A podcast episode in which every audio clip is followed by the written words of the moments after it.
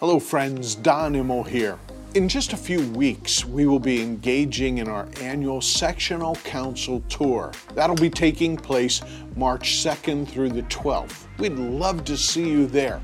Now, this year is unique for a couple of reasons. First of all, we are preparing to elect our first presbyters who will help us more effectively move the ball forward for ministry to and through our female credential holders as well as ethnic and under 40 ministers. We anticipate that their voice and their input among our network leadership will be hugely valuable. So during sectional council, we will flesh out the process for electing these three additional presbyters. Secondly, we'll be electing some sectional leadership teams that will serve for two year periods. This will be the first time we do this. And that'll set us up for future sectional councils that will enable us to engage in discussion and dialogue about issues and topics that are more missional rather than ecclesial. So we hope to see you at your section's sectional council